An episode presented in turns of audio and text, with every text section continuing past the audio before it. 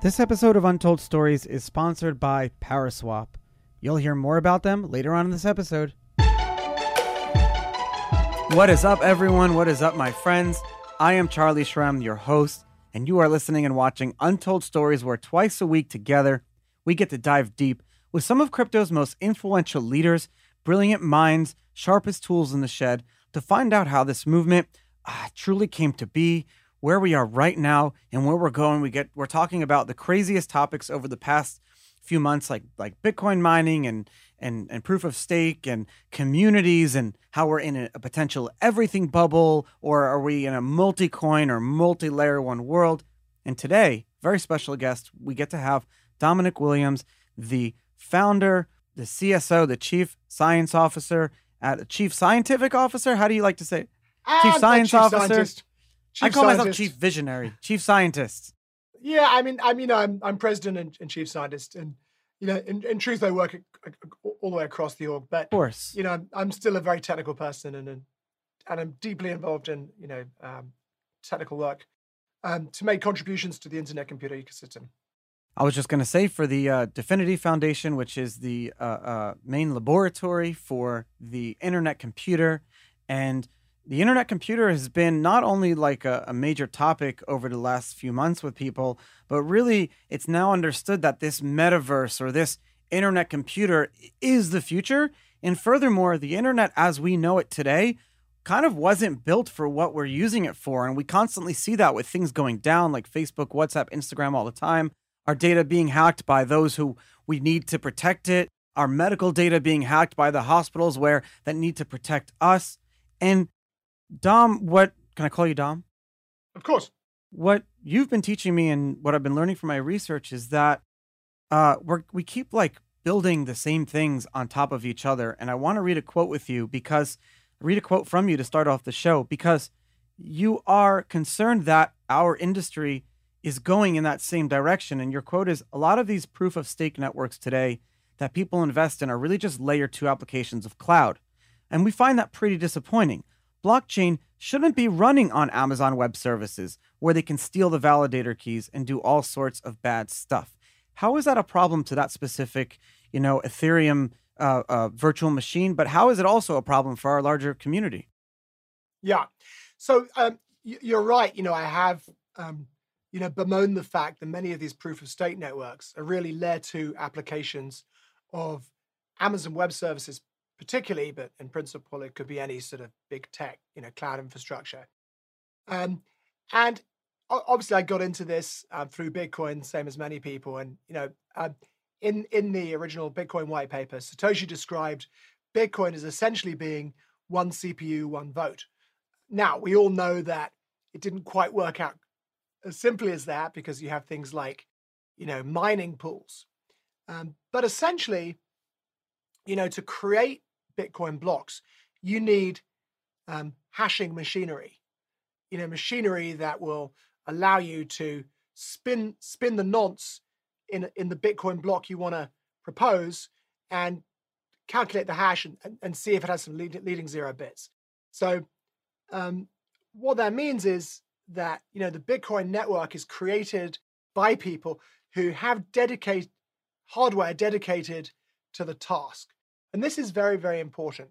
It doesn't rely on Amazon Web Services, doesn't rely on Microsoft, doesn't re- rely on Google. Um, it relies upon this s- specialized, dedicated hardware. Now, you know, in, in a proof of work network like Bitcoin or Ethereum, you can think of nodes or participants being either masters or slaves. And the masters are those who are doing hashing and actually producing the blockchain.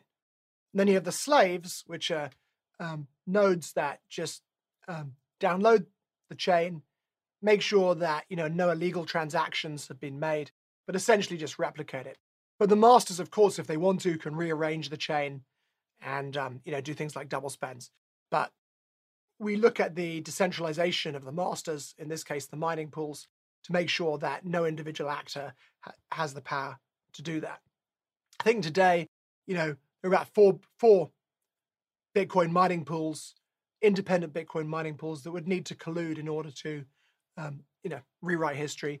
Um, in the Bitcoin network, there are about three big mining pools that would need to collude. And these nodes that download the copies of the chain are really just um, slaves. Now, the practice with Ethereum became one where these slave nodes um, actually were run on Amazon Web Services. So today, um, you know, typically people developing dApps are putting a, web, a website on Amazon Web Services, and then this on the back end interrogates uh, Ethereum nodes that are run by a service called Infura, which is operated by ConsenSys Inc.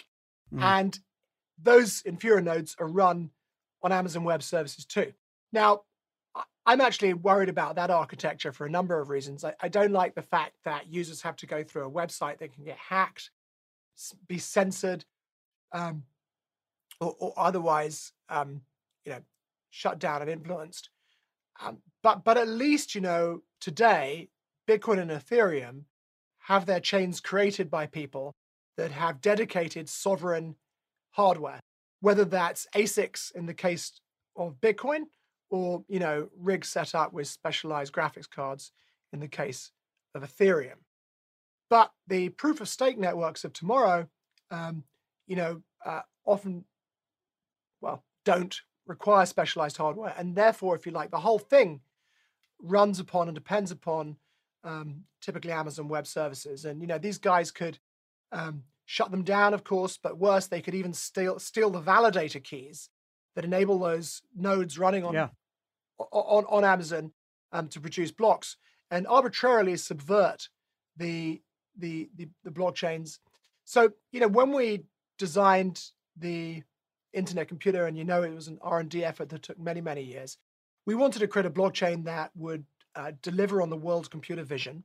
So naturally, it took a lot of work, and we rethought um, blockchain from the ground up. We weren't trying to create digital gold like Bitcoin. We were trying to create, a, you know, a general purpose public blockchain capable really of hosting all humanity's, um, you know, systems and services using smart contracts and um, driving a blockchain singularity that would um, see all systems and, or the vast majority of systems and services rebuilt using smart contracts and reimagined in the process. And when we you know, rethought blockchain from the ground up. It was very clear to us that um, the network should be sovereign and it shouldn't be a layer two application of big tech's cloud. So the internet computer is created by a sovereign network of what we call node machines. Node machines are hardware built to community defined um, specification, and the network um, requires information about these node machines um, that are made available to it. Okay. So this is a break from earlier um, practices, and it looks at a decentralization architecture, which is sorry, decentralization hierarchy, which is node provider. I that's the that's the person or organization that actually owns and operates the node, the data center that the node is being run from, and the geography that the data center is in, and then the jurisdiction. And it looks at this information to combine these node machines into what are called subnet blockchains um, in ways that maximize resilience and security while also driving efficiency by reducing the, the, the replication required to reach those levels of uh, resilience and security. So you have uh, a proof of work that requires dedicated specific machines, and you have uh, which which is which was seen for a while as like the old. And for a while, everyone was looking at proof of stake as the new and developing new consensus algorithms that kind of fork proof of stake, delegated proof of stake, different Byzantine fault tolerances, yada, yada, yada. And I agree with everything you said as it relates to, to proof of stake networks. And I'm going to say that they are less permissionless. They are permissioned because that's a probably like a gradient, a scale, like how permissionless or how decentralized are you. But but like you said, to stake on any blockchain that ele- that that does proof of staking and to be part of that governance or to even own it or to transact on it, you need to own some to use it. And that could be you can be prevented from owning some by the ones that own it already, by the blockchain itself can say you you're not allowed. But with proof of work, And and the reason I'm summarizing all of this was proof of work. Uh, it's per- fully permissionless because there's specific hardware that you can go and access, and energy is fully decentralized. You can go somewhere in the world, you can create this hardware, you can build, you can do it, and then you can go onto the network and, and mine Bitcoin, um, and and the other ones too. And you've created like a hybrid. You've created like a. It's like you're marrying the best of the two. You're taking the. It's still dedicated hardware that you need, but once you have that hardware and you can get it in a decentralized way, it's then like proof of stake, similar to like a like a like a helium type of router or something like that. Yeah, I think that's a fair description. Um, you know, um, the the internet compu- computer has a very singular purpose, and that's to drive a blockchain singularity. So we needed to create a public blockchain that you know could run at web speed, had incredible efficiency, most importantly, could scale without bound, um, could serve web, so you didn't have to rely on you know websites on Amazon Web Services to create DApps. Um, but we, you know, we wanted to um, create something that was akin to the kind of network, um, i.e., Bitcoin, that inspired me to, you know, to get into this industry and start working on on, on the underlying theory.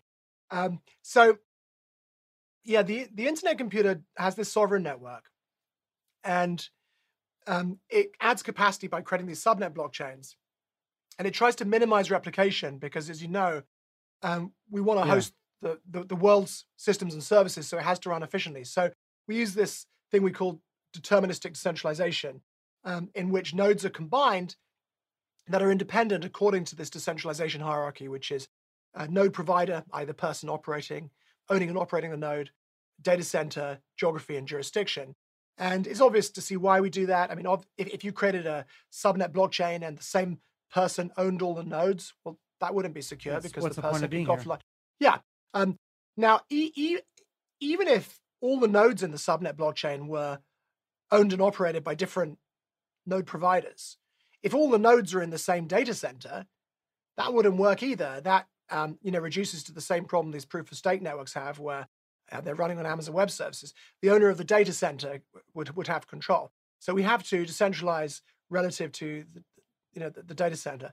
Now, um, there's further levels of decentralization that are also necessary. So, um, you know, it's possible for disasters to befall local areas. I mean, uh, God forbid, but a nuclear bomb could go off. So, Sure, yeah. we want to make sure that data centers are dispersed um, across a wide geography. So that's why we decentralize according to that too. And finally, geography isn't enough because um, you know you might use you, you might use data centers all across Europe, but they'd all be in the the EU, the Sure. European Union. And if the European Union banned blockchain, then you'd have another problem. So um, the, the internet computer creates these subnet blockchains to increase capacity um, by combining nodes that are independent according to this decentralization hierarchy of node provider, data center, geography, and jurisdiction.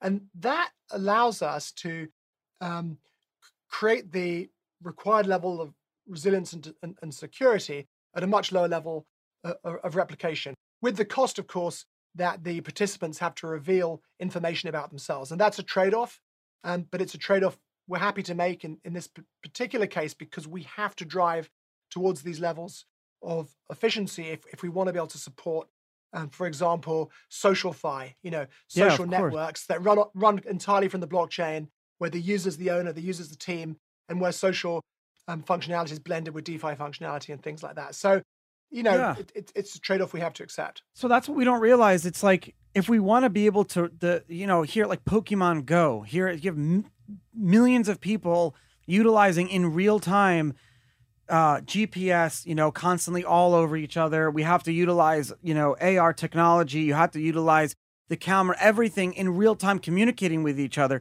The internet as we know it today wasn't built for that, but we shouldn't be building the future internet. So furthermore, instead of what you're saying is instead of having you know you could have more decentralized services you can have that type of same situation built in with nfts you can have uh, decentralized finance built into it you can have all of these things but if we're doing it where it's run on centralized services then we're not really building a new internet we're just rebuilding the emperor has this the new clothes or whatever it's like rebuilding the same thing Yeah.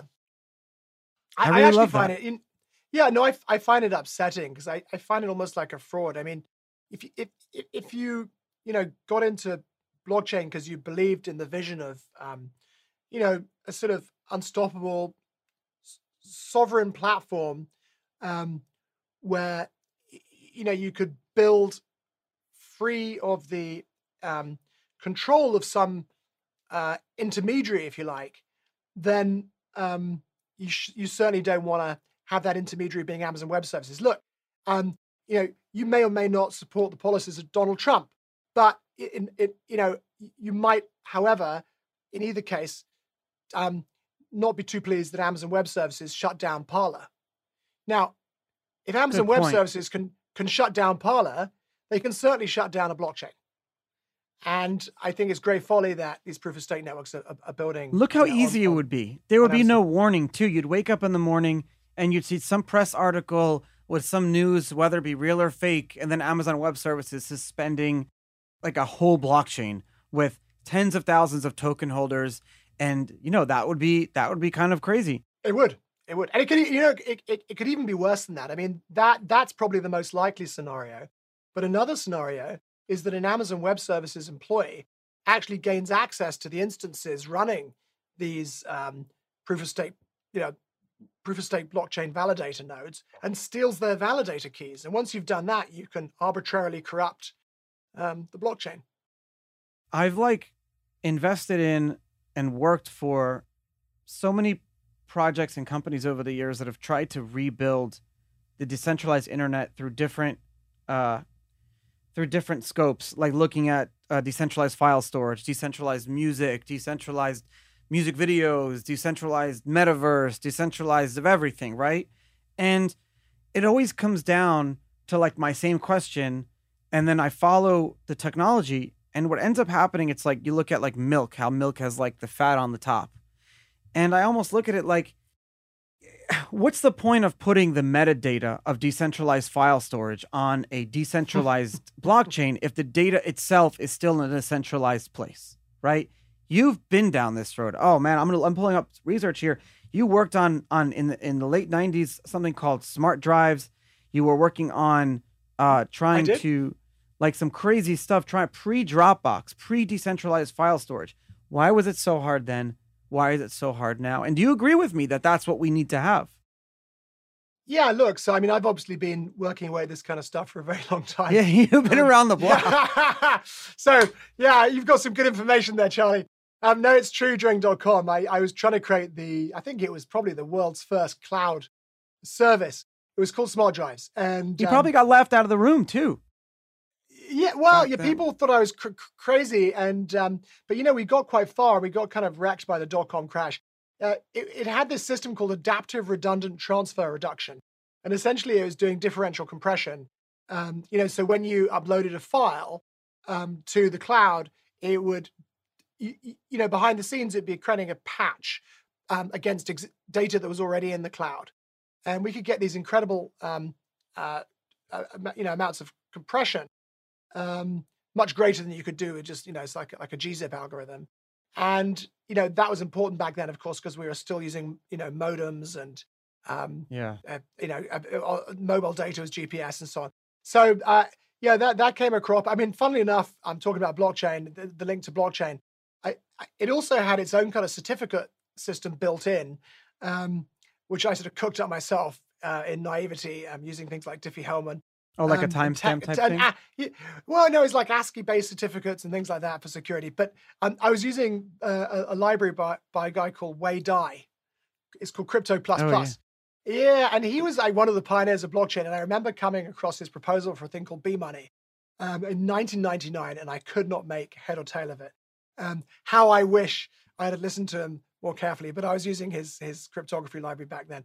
In the end, actually, with that, um, we had this um, deal with a company called Energis, who which was which was a power company that you that, that was running fiber optic cables along its power lines to create oh, this so back- cool. Yeah, and then they were providing the connectivity to another company called FreeServe, which was at the time the world's biggest ISP. Because what it did is it gave away free dial-up internet access and um, monetized the, the, you know the the, the the telephone lines. So you know when you're dialing in, you were a little bit of the money was going to the telecom company, a little bit of the money was going to FreeServe. Anyways, um, I was working with Energis, and uh, the, the plan was to sort of create this cloud service through FreeServe because there wasn't any cloud, there wasn't any infrastructure I could use to build this thing. So I had to work with partners. Anyway, the dot com crash happened and um, kiboshed that because Energis went into administration overnight. It was horrible. But um, yes, yeah, so I've been working, you know, in the, in the, field of distributed computing and playing around with cryptography for um, many more years than I care to recount. Um, and um, naturally, uh, you know, Bitcoin was very inspiring to me, and and that's, you know, that's where I got into this. And I, I guess, look, at this point, I've been, I mean, I started coding when I was very young. I've been coding for forty years, and um, you know, I was very into Bitcoin and I was already working on, you know, the underlying math and seeing what and investigating ways to speed up, uh, you know, uh, blockchains. But um, I got involved with the Ethereum project at quite an early stage, and I came across this concept for a world computer, and it just hit me between the eyes like a world computer, of course. And you know, I'd seen how the things had unfolded with the internet in the 1990s, and you know, originally there was America Online, CompuServe, Prodigy, um, and and then you know Microsoft proposed this awful thing called the Information Superhighway. And thank God we got the public internet, you know, a decentralized global network. And that's why we got all this innovation and creativity and um, economic growth and entrepreneurial activity because the internet is permissionless. So, you know, look, Charlie, if Charlie, you went and created like an early profitable dating site, and I created a profitable dating site and we were competitors. You know, I couldn't phone up the owner of the internet and say, hey, um, if you slow down Charlie's website, I'll give you some stock in my company, right? It was a free market. Oh, and that's shit. why the internet created all this crazy growth and um, creativity and social freedoms and everything else. So um, over time, of course, um, you know, we, we saw that wasn't enough. You know, the internet connects everybody and everything, but people are building systems on platforms like Amazon Web Services, but also things like Facebook have become the platform and Google have become the platform. And they, you know, um, crawl and monopolize um, user data and network effects. So, you know, things went backward a bit. But you know, Bit- Bitcoin's the next and internet. You know, it's going to be the final piece that decentralizes not just the network, but the actual way we build and run things. So when I heard this idea, um, this uh, heard this concept of a world world computer, I was like, this this has to be built. So um, you know, immediately I, at that point I abandoned a project I'd been working on called Pebble, which was just a faster blockchain, which had some very um, uh, some some particular applications um, that related to my own interests at the time, and, and, I started thinking about how we could build um, fast and most importantly scalable general purpose blockchains. And there was another piece to it, okay, which was that I looked at smart contracts. So you know, I hadn't been coding 40 years then, but you know, I'd been coding for a long time, and I'd coded every you know kind of system imaginable, and I'm looking at smart contracts, and you know they were conceived very simply just to be things that would enable you to create altcoins and things like that. But I realized that actually smart contracts were something very, very profound. They were a new kind of software, and not new in the in the way that you know, uh, um, you know, uh, uh, garbage collected language like Java is new compared to yeah. you know c- compiled C++. Um, you know, not not new in that way, something much more profound. So I realized, of course, firstly, that smart contracts ran on a public network, which is naturally important. You know, mm. the, the internet beat out AOL, CompuServe, Prodigy, and Information Superhighway easily, and blockchain is going to beat out, um, you know, today's traditional IT infrastructure um, over time. Um, so they run on a public network, but there's other things about them. Okay, they're tamper-proof. They always run the expected code against the expected data. So you don't need a firewall to protect smart contracts any more than you need a firewall to protect Bitcoin. So that was amazing. They're unstoppable like the internet. Then I saw that smart contracts um, are both software and systems at the same time. So, you know, when you build software, you build it from components. You write a bit of new code, but yeah. you sort of build it from pre existing libraries, okay? You build it from components. But with smart contracts, they're software and systems at the same time. So now you could do the same with systems. You could build systems from components.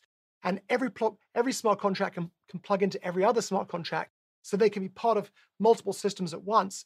And I realized this was immensely powerful and would create incredible network effects. And I think this is one of the primary reasons why DeFi has exploded on Ethereum.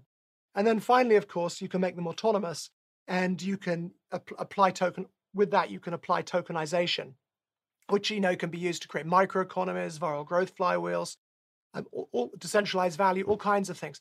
So, you know, my thinking was, you know, back in sort of 2015 by then, you know, early 2015, I started changing direction. It's like, okay, we've got to create a world computer which removes the limitations from smart contracts. We need smart contracts that can, you know, run at web speed um, with great efficiency in a single unified environment, which is infinitely scalable.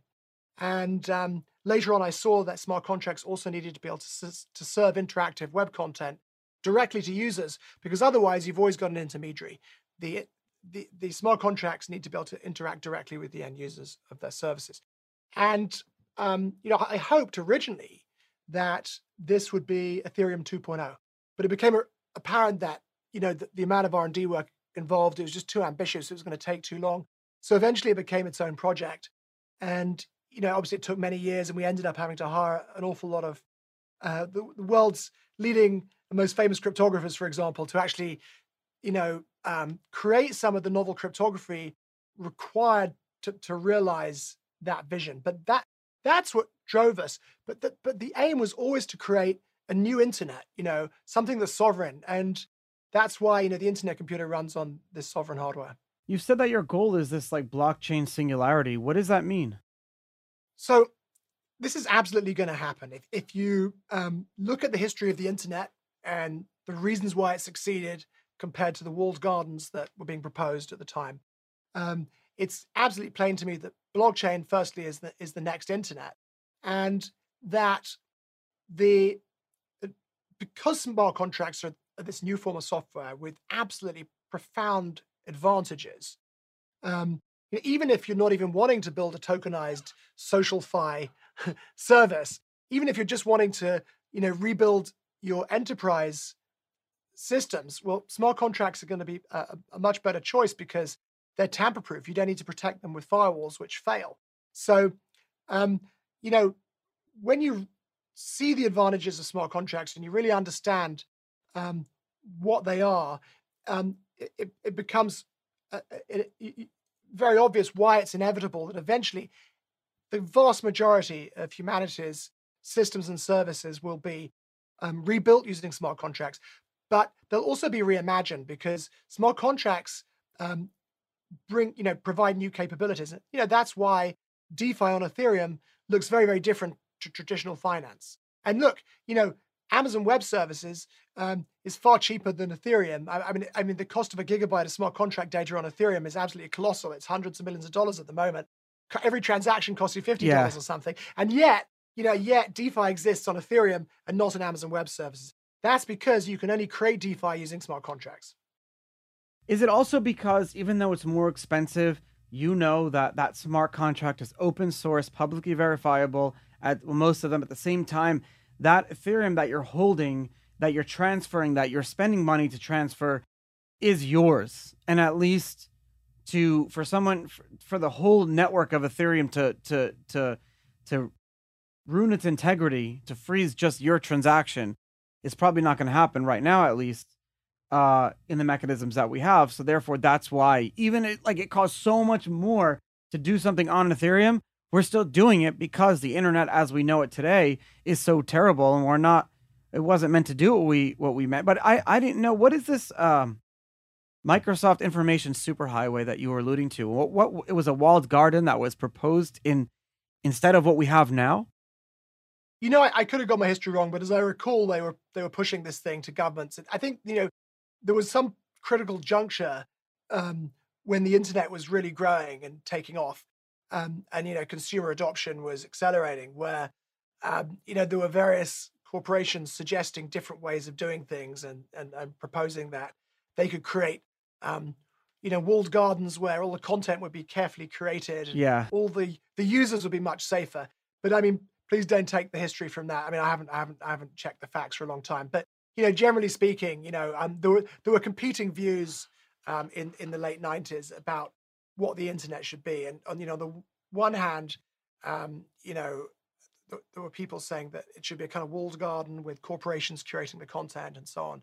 And on the other hand, um, there was just this sort of beautiful decentralized protocol which enabled any ISP to extend the open public internet and anybody to, to connect to it and, and provide services. And, you know, it was this latter approach that easily won so cool. out. And I think the same the same is going to happen with with blockchain. Look, I mean, if you're a developer today and you're you're wanting to um, you know, start building cool things um, that lots of people use, uh, you know, you'd be crazy to to do it on Amazon Web Services. You know, build it in a sovereign environment, build it in on the internet of tomorrow, build it on blockchain, whether that's the internet computer or another one. But I will say though that you know, the, as you say, Charlie, a lot of the magic is that you know the blockchain is this sort of sovereign public environment, much like the internet's this sovereign public network. And uh, you know, if you build on a proof of stake network that's running almost entirely on Amazon Web Services, I, am not sure um, you know how sovereign it truly is. It's really just a layer two application of, of big cloud. Well, especially because so, we we talk about sovereignty, and the reason that's important here is because this was never proposed in the early internets, even until 2009. But we have something called governance now. We have it's a it's now a two way street.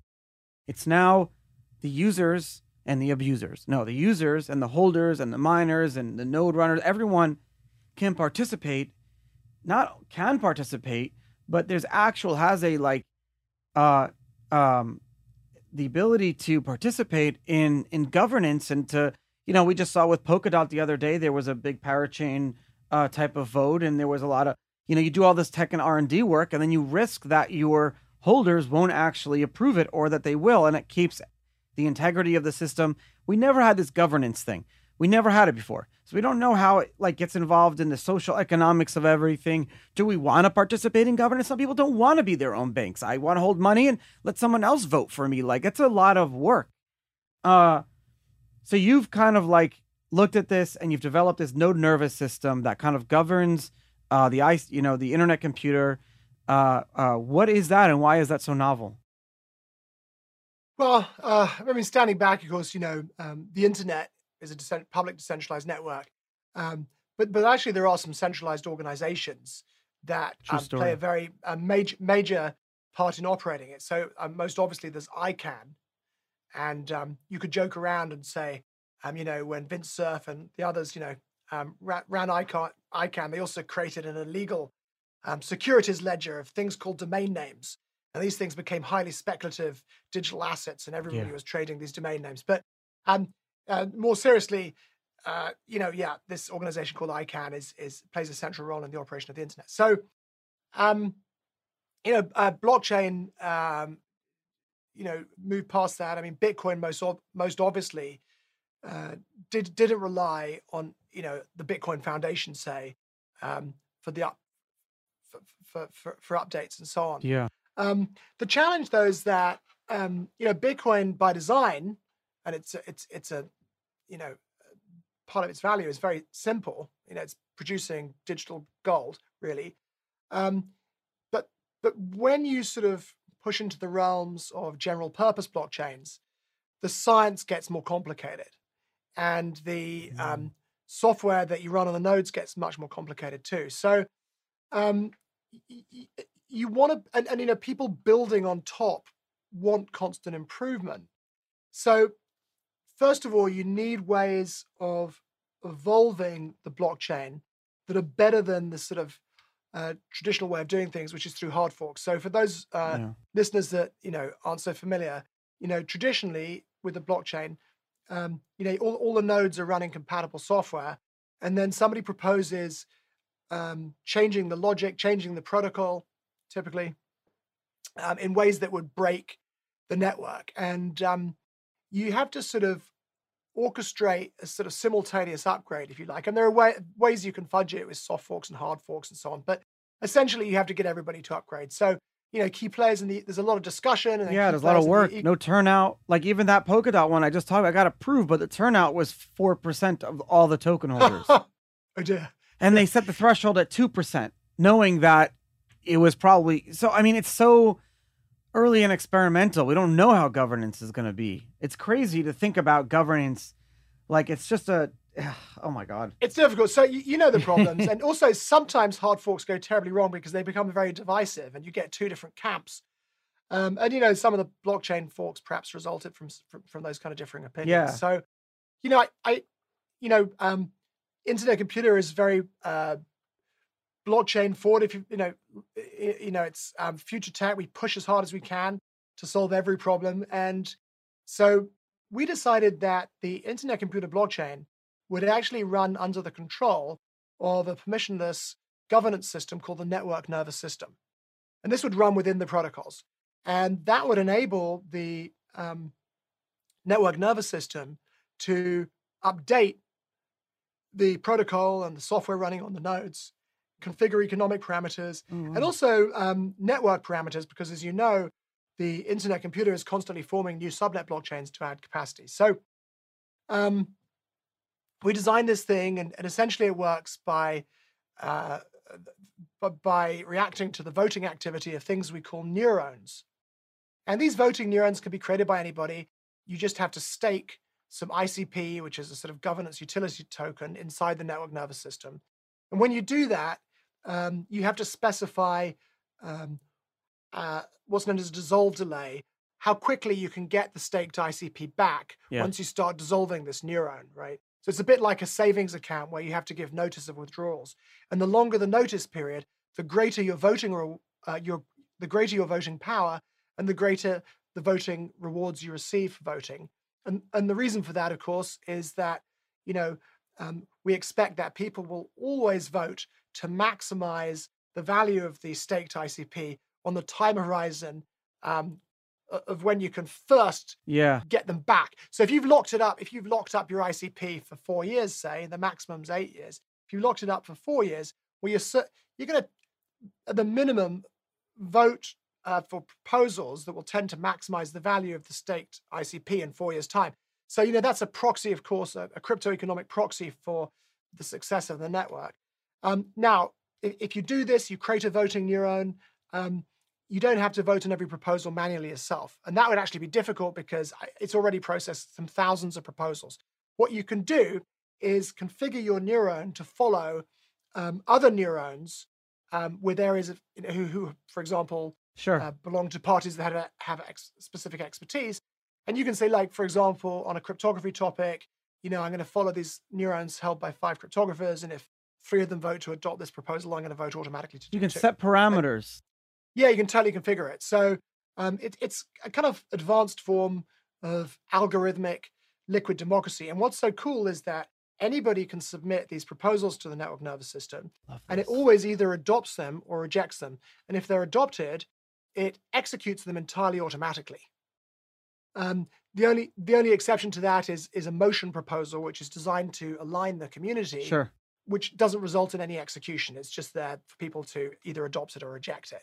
Um, but but all, all the others, you know, uh, you know, you put them in, and, and if they're um, adopted, then they're executed immediately, and that could be creating a new subnet. It could be installing new software on the nodes. Um, so you know, obviously, it has to be very secure. Um, now, currently, um, That solves the biggest problem with politics that we have today is like that relationship between your local, your like immediate representative and you. There's no direct relationship of like constant stream of information and communication. It does. There's still, there's still some work to do. I mean, um, what happened was so there's a couple of organizations in the space. One is the DFINITY Foundation, which we all know about. Another one's called the Internet Computer Association, which is still very nascent, and they run neurons. Um, these neurons actually aren't controlled by the organizations. These neurons, in turn, for the purposes of security, actually just follow a whole bunch of um, uh, engineers and cryptographers and so on. Um, so uh, what we did is when when we created this thing called the, the Network Nervous System Front End DApp. You can find it at nns.ic0.app. It's actually served straight from the blockchain. Um, is we provided these neurons as suggestions when people created their own neurons. Like, hey, if you want to follow some neurons, you can follow these. Kind of Oh, very cool. Um, Yeah, no, it was it was great, but it was too convenient. So of course the result was everybody just followed the the foundation neuron and the ICA neuron, um, which in turn, by the way, aren't controlled by the foundation or the ICA. We've um, thrown away the private keys. They're actually uh, they're actually controlled by their followees. um, for security reasons. But so you're not really just following one organization; you're actually following lots and lots of different engineers. But nonetheless, we still we don't like that. So we're you know we've begun working with the community, and we want to see lots of people creating neurons and publicizing their you know their neuron uh, identifier so that um, other people can follow them. So that's something we're working on at the moment. That's going pretty well. So in the long run, you know, we want to see um, we don't want to see um, you know uh, everybody just following the DFINITY Foundations say, even if in practice that neuron isn't controlled by anyone, there's no there's, the private key was thrown away. It just follows other people. We want to see people um, following, you know, um, a, a, a, broad range of community members, and you know, it doesn't matter if the people work for DFINITY or work in a university or they're just, you know, uh, community members uh, interested in general governance. But we want to see lots and lots of people creating neurons and um, advertising the addresses. And we've been sort of looking at, and we, haven't got there yet, but we've been looking at, you know, um, how we can tweak the tokenomics to encourage people t- to do that. Sorry to interrupt your regularly scheduled programming, but I wanted to tell you guys that if you're using PancakeSwap, Uniswap, DYDX, Sushi Swap, you're doing it wrong. You need to be using Paraswap because Paraswap is a user interface, a decentralized smart contract platform that sits on top of all of these. And when you go to Paraswap or untoldstories.link forward slash Paraswap, because they're refunding your gas, if you go there, then you'll be able to, on top of Ethereum, Binance Smart Chain, and Polygon, look for the best prices for your tokens and swap and do everything in one predefined transaction on chain instead of having to do the approval to this token, to that token, to do all these different things. Paraswap does it all for you. It's decentralized. They just released their API version five that you can see everything. It's all open source. Very cool stuff. Untoldstories.link forward slash Paraswap. If you're using any of the other decentralized protocols, you're doing it wrong because you need to be using the routing, beautiful Paraswap routing system, and it's fully decentralized too. It's gorgeous. Talk to you guys soon. I wanted to ask you if you are hiring and if and if you are looking for specific types of entrepreneurs and businesses to launch things on top of the internet computer to come work for you? Yeah, it's a good, really good question. So, look, I mean, um, you know, uh, it's very important. Uh, all sort of organizations uh, trying to change the world in the way we are, you know, own their strengths and weaknesses. And, you know, I, I think it's true that, um, firstly, you know, when I was first involved in blockchain, it was a field for enthusiasts, you know, people yeah. who are passionate about the technology and the changes it could bring about. So, you know, I count myself as a sort of uh, blockchain maximalist, um, you know, on a mission to create blockchain singularity. And so, you know, we back in 2017, and we've been working on it for a while. We raised money and went into the sort of proverbial garage and um, set about producing what we hope could deliver the um, realize the world computer vision. And you know, obviously, it was a bit bigger than a garage. In order to do this, we had to, you know, create research centers around the world. And you know, I'm talking to you from Zurich, um, but we have other centers in San Francisco and Palo Alto, and these remote teams all over the place. And you know, we had to build this R&D organization, and that involved obviously hiring a lot of talent, and it's no secret. I think we probably have more of the world's leading cryptographers in one organization wow. than any other organization uh, um, intact. So, um, you know, we built this thing out. We've also got other kind of leading lights from different fields, like I mean, Andreas Rossberg is the yeah. co-inventor of WebAssembly. You know, he joined in 2017. So you know, we built this organization out. We hired a lot of talent. Actually, organization building is really, really tough, as I found out. Yeah, it is. Um, yeah, really, really tough, especially in fields like uh, crypto, where everyone's a little bit, you know, anarchic and decentralized anyway. um, so, you know, it took a long time, you know, to to get all of that talent working together really effectively. It's not just even about the talent alone. So we did that, and truth be told, you know, we created an absolutely extraordinary R&D organization, and we pulled off some amazing feats um, that that exceeded you know um, my best hopes by a long way. Um, but we you know we went live with Genesis and we sort of stumbled, or I did out into the limelight and um, doing our best with marketing and PR and so on. But I think I sort of imagined everyone in blockchain would be you know hooray you've solved these fundamental computer science and blockchain problems. This is fantastic. We're moving the game forward. Of course, the reality was in those years when, yeah. when we'd been in, in the garage, blockchain had become this sort of trillion dollar industry. And um, there's all kinds of competitors with hundreds of billions of dollars of tokens at stake who certainly didn't like us. So it was a very tough baptism of fire we faced. You know, we, we faced market manipulation, news blackouts, shilling on social media, lawsuits. I mean, you couldn't make it up. It was incredible. And um, we also had some craziness inside. So we survived all of that, you know. And the great news is that here you are today.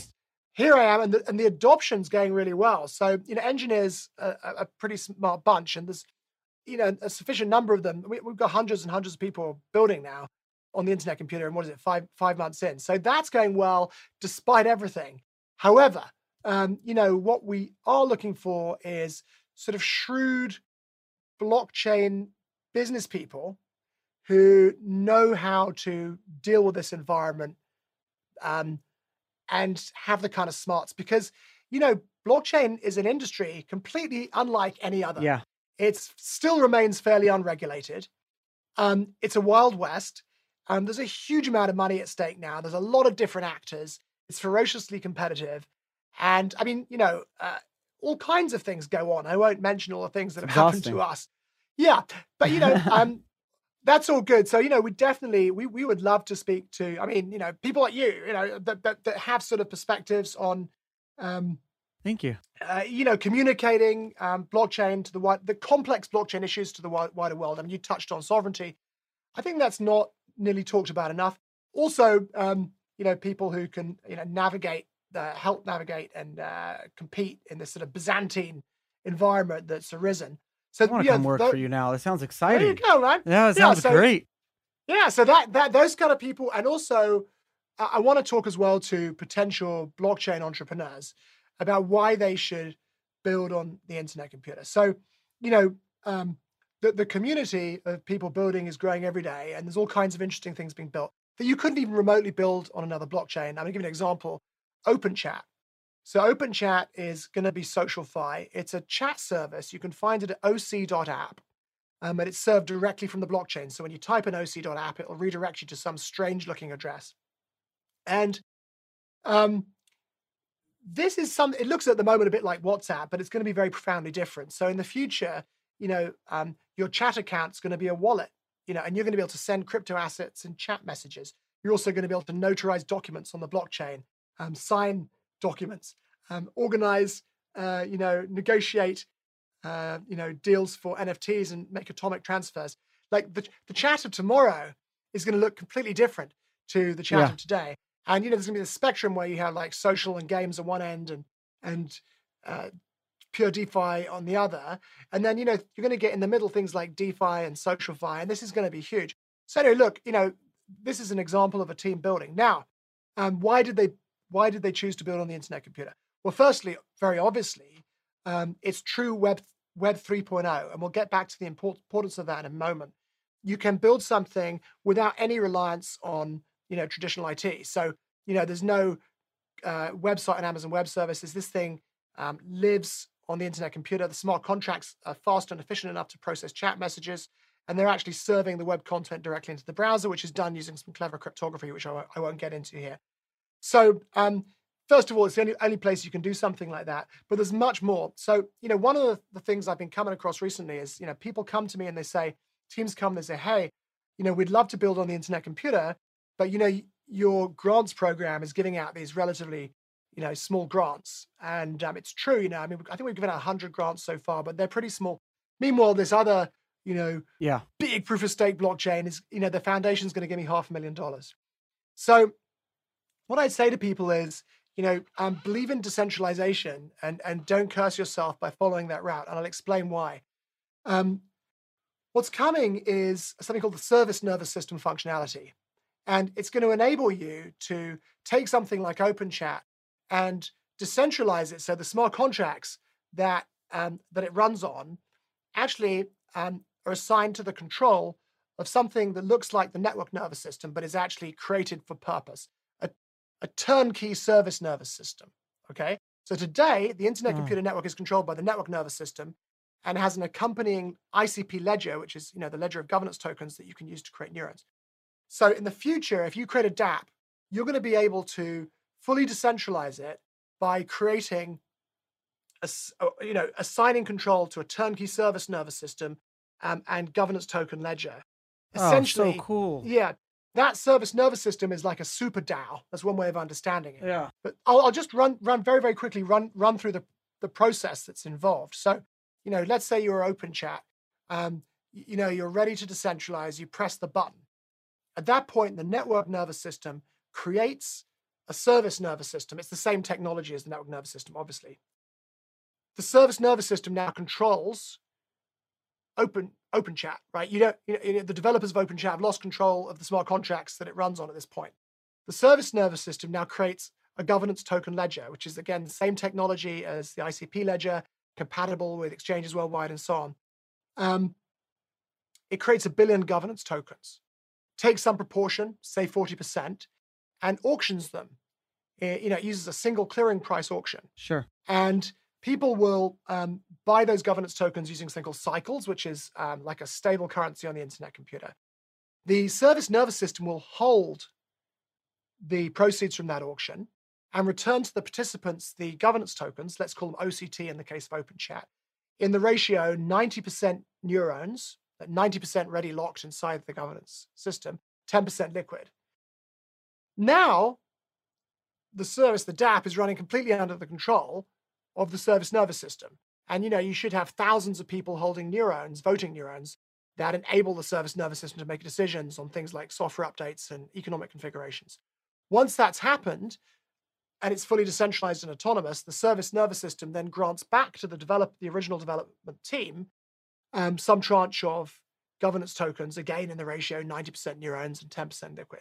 So obviously that tranche is smaller though than the tranche that was auctioned, so it remains decentralized. The key bit though is that now you're running as an extension of the blockchain. You're no longer a DApp, you're running as an extension of the blockchain with your own microeconomy within the blockchain's macroeconomy. And this means you can employ very, very sophisticated tokenization um, uh, strategies. Uh, So, for example, with OpenChat, what you'll probably see is that if you're online, if you're online, you know, you might participate in random airdrops. So, you know, Charlie, let's say you're on OpenChat, you you OpenChat might just ping you out of the blue occasionally, you know, once every week or so, and just say, "Hey, prove you're not a bot. You know, do this CAPTCHA or do some Yeah. other thing that proves you proves you're not a bot." And if you do that, it'll give you some small amount of governance tokens. So the aim is you've got this last tranche of governance tokens, and you give them out to users so that users become the owners of these um, next generation fully decentralized dApps. And the aim is to make the users both the owners and the team. So the users who are, you know, uh, who are receiving these governance tokens become your advocates that bring other people into the, um, in this case, chat service, and and and of course potentially participate in other things, other kinds of things like like moderation. So my prediction is that you know, we, um, if as expected, service nervous system functionality launches in, in- in, in, in three months' time.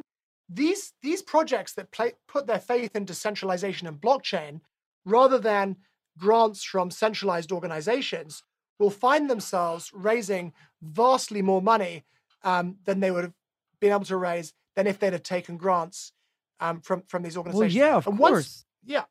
No, I was And saying once- it's. there. you go. You finish. You finish your thought. I'll remember. No, I was gonna, I was gonna say that one, you know, if, if you're a project and you want to create something like that, once you've taken a big grant from from a foundation, Yeah. uh, or you take venture capital, it becomes somewhat harder to take the full decentralization route because, you know, um, I'll give you an you know, I'll give you an example. You know, if you look at something like Uniswap, um, you know, these things are designed to be fully decentralized. They've got governance tokens and so on. But unfortunately, in the case of Ethereum, you know, you always adapt really is a blockchain application. It's a website that backs onto the blockchain, and the developers' names are on the accounts that run the website, right? So that's why Uniswap recently had to delist 50% of, of, its tokens. So, you know, you don't want anybody looking at a DApp and imagining that you somehow are, are responsible for it. Um, the, the advantage of, of this alternative route where you fully decentralize is that you don't, for example, um, receive the proceeds from this decentralization auction. They're held in this decentralized autonomous organization, the service nervous system. Okay. And it's the service nervous system, the community of thousands of people that So it's like a token sale those where the money goes directly to a DAO, and and the founders have no control over it, even the money going through, and then the future token holders are the ones that get to vote on how that money's used. First of all, that's fucking brilliant in and of itself. But what I really love about this, and I and I don't want to forget this point, and that's why I was interrupting you, is that traditionally it's not just grants. Anyone who wants to work for, build on top of, interact with, own a significant amount, you got to contact the team, the foundation. You got to be involved.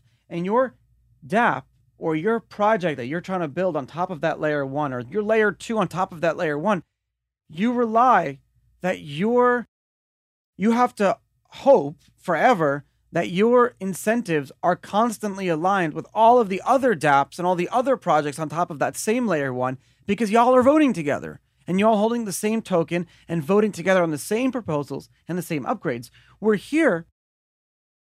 I'm able to create my own like sub chain that all of the the applications I need to develop and upgrade and everything. It's like my own central nervous system that exists within your central nervous system. And it's it's fucking brilliant. But how so then how does how do the million the, the millions of of of, of subs sec- how do they support the main one uh in a security way in a secure way like preventing from attacks and things like that? That's really like my yeah. only question I have left. Well, so, so um, I mean, yeah. So, so to be clear, there's, um, you know, that these things are built on top of the um, blockchain. So, um, if, you know, you're not creating a new blockchain. It's not like a model. It's not a model like you know Polkadot where you have to create sure. your own parachain because the trouble with that is you dilute the security and it becomes. That's what I was getting to, at. Yeah, it becomes very difficult to reason about trust because you have all these different trust zones. So, um, you know, the internet computer is a single trust zone. Um, you know, you're just building with smart contracts, and you know every smart contract on the internet computer can directly interact with every other smart contract on the internet computer just by calling its functions. So it's a completely seamless environment. The, the subnet blockchains that add capacity to the internet computer are completely transparent to the smart contracts. In fact, the subnet blockchains, and this is a technical topic, obviously, are able to act as a single blockchain thanks to something called chain key cryptography. And that's, that's so cool. one of the key, key, key innovations at the sort of heart of the internet computer. And that's how you know, we're integrating with with Bitcoin and trying to add smart contracts to Bitcoin. Um, so, um, but yeah, you know, when you, you, know, once you fully decentralize, you know, like this, you know, the internet computer, con- sorry, the network nervous system controls the internet computer. It also controls the service nervous systems, and then those service nervous systems obviously are created by developers themselves. Uh, you know, they they ask the network nervous system to create them, but those service nervous systems are created to manage the um, dApps and services that the developers have created. But essentially, once you've done, you know, once you've gone through that full decentralization process, your dApp is really running as an extension of the blockchain. You know, you're not running nodes or anything like that yourself. You're still just writing smart contract code. Yeah. But it's running as, as an extension of the blockchain. Um, it, you know, in this because you know you don't control it. You know, the service nervous system controls it, and um, and as in as much as there's a higher controller of the service nervous system, it's the network nervous system, but it would only ever step in in, in, in the event there was some, you know, d- disaster. So, you know, blockchains and you know, uh, it, it, it, it's only if you fully decentralize can you employ yeah, next generation tokenization um, strategies. And that's why just pushing for decentralization, decentralization, decentralization is so, so important. Um, and it's the future because it doesn't just enable you to, um, you know, it changes the very nature of um, a dApp. So, you know, today, and we, we, we all know, look, I could give you a billion dollars and say, uh, go and build a competing service to WhatsApp. You wouldn't have a chance. And the reason is that, you know, these network effects kick in and yeah, everybody's so on WhatsApp. Yeah. So if you want to take on WhatsApp, you really have to do something profoundly different. And that's going to involve um, using, uh, first of all, tokenization to make the user the owner um, so you know everyone wants to be online on a service where they keep randomly get given ownership, you know, little pieces that uh, increase their ownership in the service. Um, but also, you know, use exciting tokenization strategies that en- enable these kind of services uh, to do things that you can't do with uh, a traditional centralized service. Like you said, the the web 3.0 and decentralized internet. I mean, it came out of the internet. Uh, it came out of out of a, a mailing list. So it's like we're humanity is constantly evolving itself into the next thing. And you know, it's so funny because there's so many social networks and chat apps over the years that have tried to do what WhatsApp did. But you're right; it needs to be completely profound because I think humanity, I think we've all realized that we are going towards this like singularity, this blockchain singularity, and we're and and so it's like you're not going to waste time building shit that is on the old, you know, the old rails. I, I really appreciate you taking the time and, and really explaining some of these these in-depth technical topics uh, uh, to my listeners today because um, I really didn't expect to have such a deep understanding of not just how uh, the internet computer works, but how uh, old tech we're still how we're still relying on old tech for some of the other projects and services shit that I've invested in. I got to get on the phone some of these people after this phone call. Dominic Williams, thank you so much for taking the time and coming on Untold Stories today. Fuck, I really appreciate this. I really appreciate you. Thank you so much. Yeah, th- thank you so much, Charlie. Glad to be here. And I think it's it's been years since we last interacted. It's I good know. to uh, finally this- speak. I think we were, we spoke on text messages or something like that last time. or the other Skype chat rooms years ago. back in Skype, the day, something like that. early days Years of ago, Bitcoin. yeah. yeah. All right, I'll talk to you later. Thank you. All right. Thanks, Charlie.